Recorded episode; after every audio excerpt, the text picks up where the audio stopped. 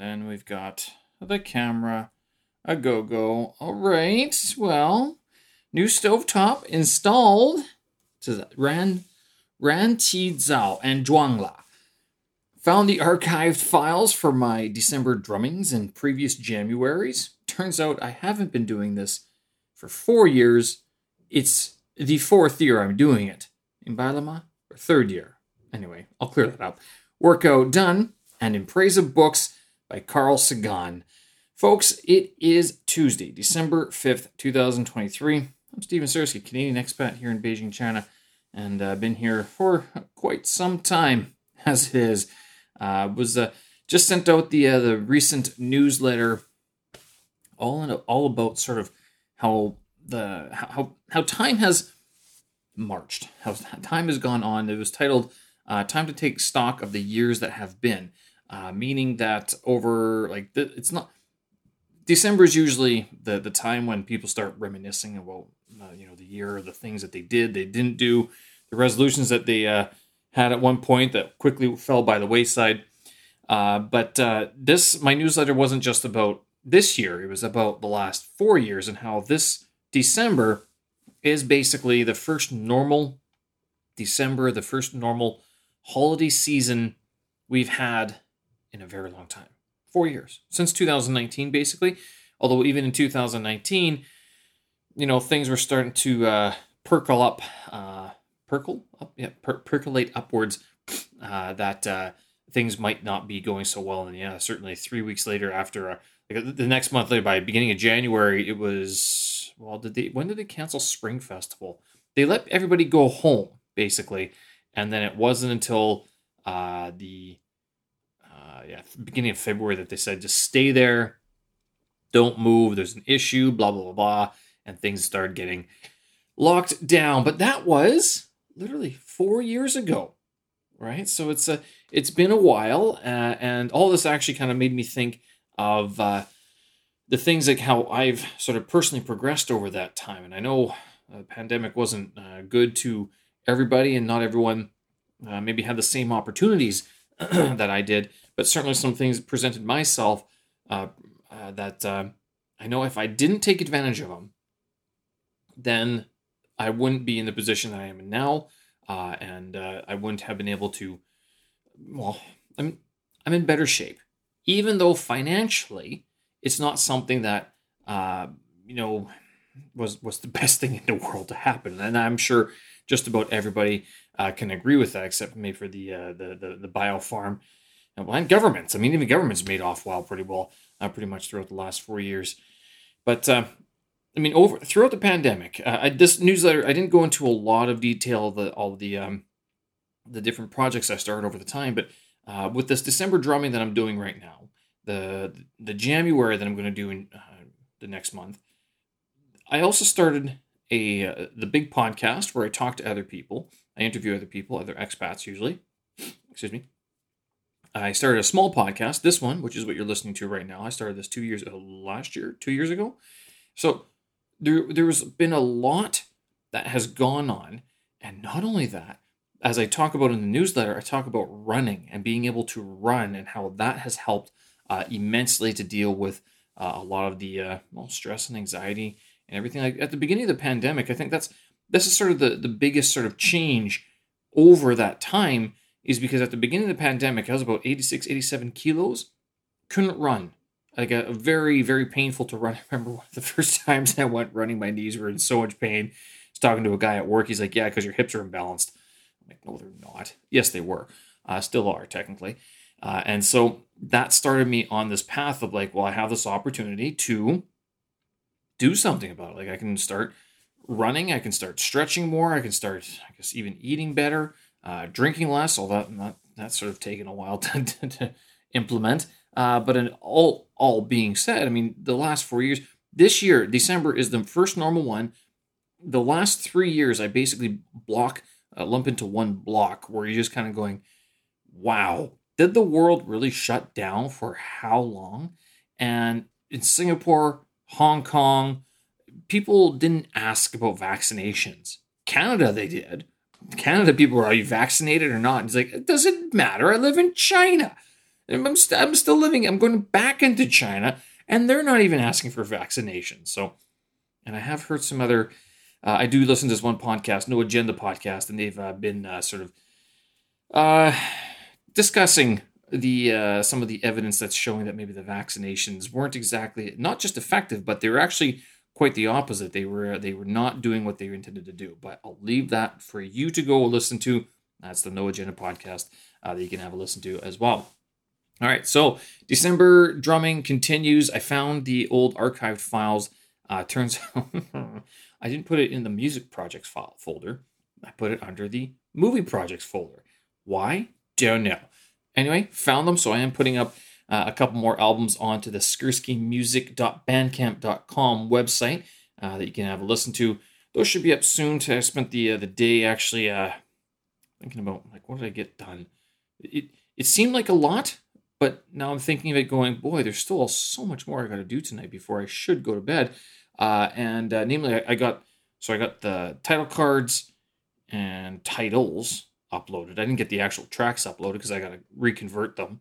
Uh, and then I wrote the newsletter. I finished off the newsletter again because I had to rewrite it again. I wasn't happy with the way things were. So if you if you read it and think, "Wow, this is a piece of shit," that was like the third or fourth time I sat down to write the newsletter. So, oh boy! And if you're an aspiring writer, that is something you're going to have to come to terms to uh, come to come to terms with. Simply the fact that you're going to write something, and uh, sometimes lack the the words necessary for whatever reason it is. And despite all the AI glory, because I'll tell you, I was looking at how to pr- properly prompt AI, ChatGPT, whatever, again. And if you use some of the generic or even some of the more specific prompts uh, that uh, are out there, it just spews back such generic stuff. You're kind of like, I know I've read this somewhere before, but I'm not sure well. And chances and the reason why is because it's just it's just taking that information from uh, up until January 2022, right? Uh, so all that being said, I mean, you know, ChatGPT. I've noticed the most effective way to use ChatGPT is to come up with an idea, write a few sentences, and then pop that. Say something like uh, instruct ChatGPT to use something like uh, using the following text as source please write for me a LinkedIn post or please write for me a series of tweets. Please expand each topic, give an example, and write it for an intermediate English language learner. Right, and so something like that. So and no hashtags or something, or add hashtags and emojis. So and then that typically spews out something that you can sort of use a little bit more, and it's a little bit more creative because it's not depending on what's in its database. It's depending also, it's incorporating what you've used as well, which not gonna lie, I was kind of thinking about um, getting some of these transcripts now that I'm transcribing all of these episodes, taking these and then sort of reformulating it in a way that, uh, uh, but having getting ChatGPT to combine them all for me. I am not even shitting you.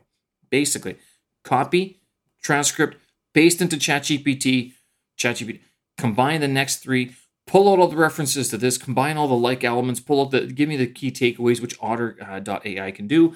Um, and using that, create subheadings for each and stuff like that. I, I thought, I mean, that is just a perfect way to get everything organized and it's all my work. And apparently you can, of course, you can build your own large language models and stuff like that, which I have been looking at. Uh, probably something I should think of actually implementing or downloading somewhere, finding the proper way of um, getting it set up on my own system so I don't have to rely on the internet to get it done.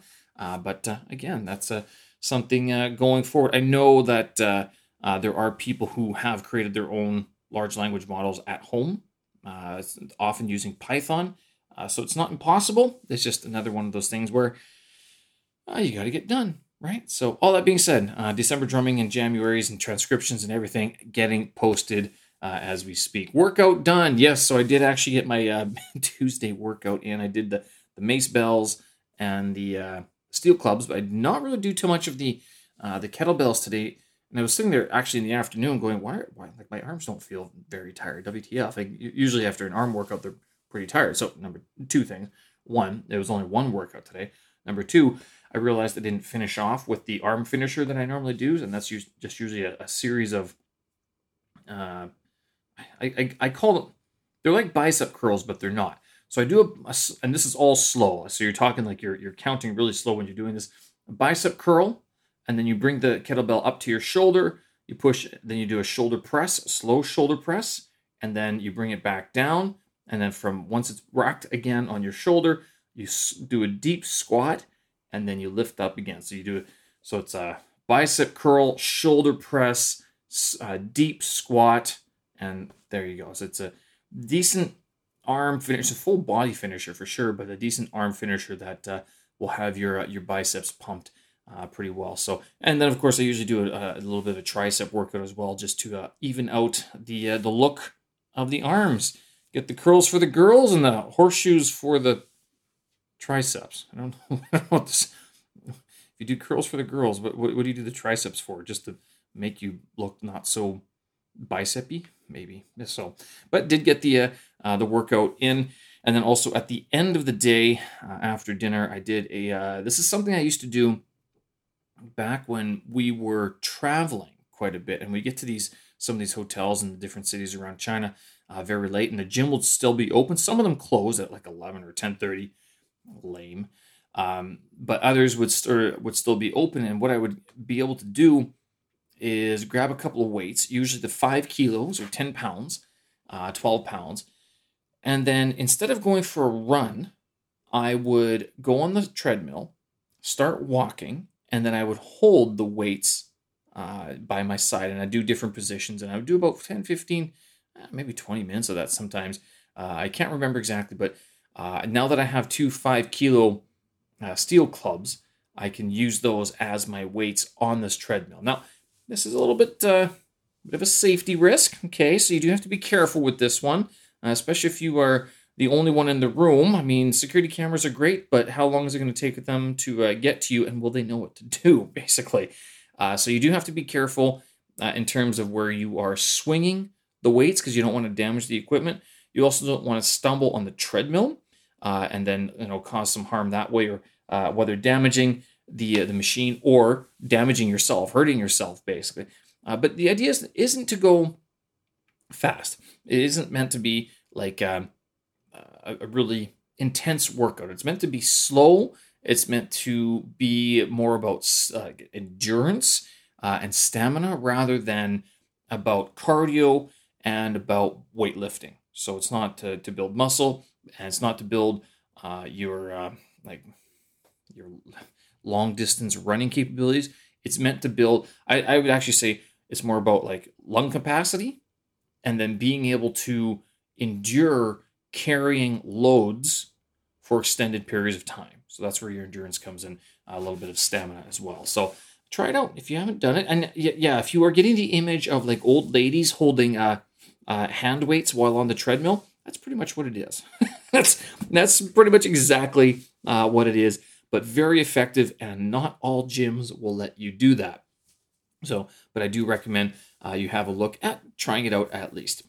All right. Uh, I, yes, so I did get the uh, new stove top installed as well. The guy came in and it is nice. It's nice and shiny and black and gorgeous. And I even bought a battery for it. So it starts on its own. Whoa, what technology this is. The guy asked me, he's like, uh, Do you have a battery? I'm like, No.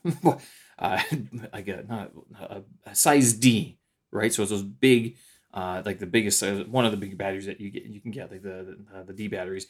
And he's like, "Well, how did you start this thing before?" I'm like, "Just use the dahuaqi, you know, a lighter." And he's like, "Okay, uh, well, you don't have to do that with this one. You get a battery, put it in here. It's uh, uh, Feichang Fangbian." Or, uh, and I'm like, "Of course, that would be great," but the old one didn't work. like as I remember, I don't think the old one lit. To tell you the truth, I don't think I even tried. Uh, maybe one time uh, I had uh, maybe I can't remember. No, but I, I, never bothered with it. I just used the uh, the lighter to uh, light the stove every single time. And I'm like, well, I'll just continue to do that. And he's like, you know, you, you kind of have a large beard. maybe you don't want to be lighting this with a lighter. uh yeah, good. That's a very good observation. Now, to be fair, I'm not actually sure if he said that, but he said something about Hudza and uh, you know along the lines of maybe using a lighter to light the thing. It's not bu an quan, So so it's bu antuan. It's not not bu antuan. It's, it's not safe. Uh, and if you just got a, a D-sized battery, you could just use the self ignition, a self ignite feature, and uh, you, would be proper fine. All you got to do to install it, lift up the the stove top, open the battery compartment, put the battery in, close the compartment, and put it down, and there you go. You're ready to go. So I tried it out, uh, reheated some leftovers from Sunday evening of all things, and uh, yeah, it's nice. And this thing, what it does, I mean, it, it so it has. I'm gonna say it has four settings because technically it does, although it has two types of low setting. So when you ignite the thing, uh, it starts and then you it, it, ignites and it goes from low and then it goes like super high and then it goes medium and then low again. So if, uh, when you start the thing, it will you can ha- you have the choice of starting on low for low flame or really high flame. So all the other ones, like I guess up until like I don't know five years ago, uh, for some reason, you could only ever have it start at full blast and then you had to turn it down. So if you had your beard right near the element, you know, you might have had an issue. But this one, I mean, it actually can start on a low flame. That's so cool. Awesome. So, uh, just playing around with that. I did try to start it with the the lighter and I couldn't get it to, to light. It just didn't stay the same way. And of course, I tried like five, six, seven times and I'm like, this is not safe. I don't know. I really don't need this thing exploding. I don't need to be the headline that says uh, "Foreigner's body found." Trying to, it seems like he was trying to light his stove with. All he had to do was you put the battery in. really don't need that to be the headline. So uh, I did finally put the battery in, and yes, the self ignition uh, uh, feature is fantastic to use. A whole lot more safer, but I mean, just now, now I'm going to have even more hair on my hands because I'm not going to be singeing it off every now and then.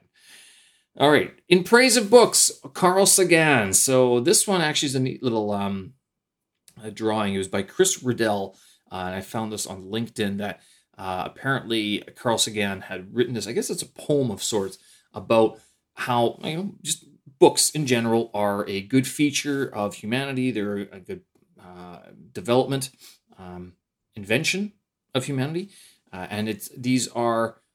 And I, I wonder because uh, Carl Sagan he didn't die until what 2006 I think? He didn't pass away until then. So he knew like ebooks were on the horizon.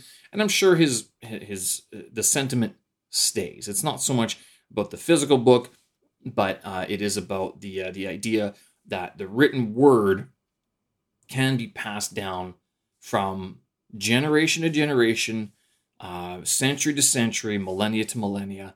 And well, I mean, we've only had a couple millennia of written word, uh, written books, right? I mean, it's only been the last hundred years that we've seen such a proliferation of it.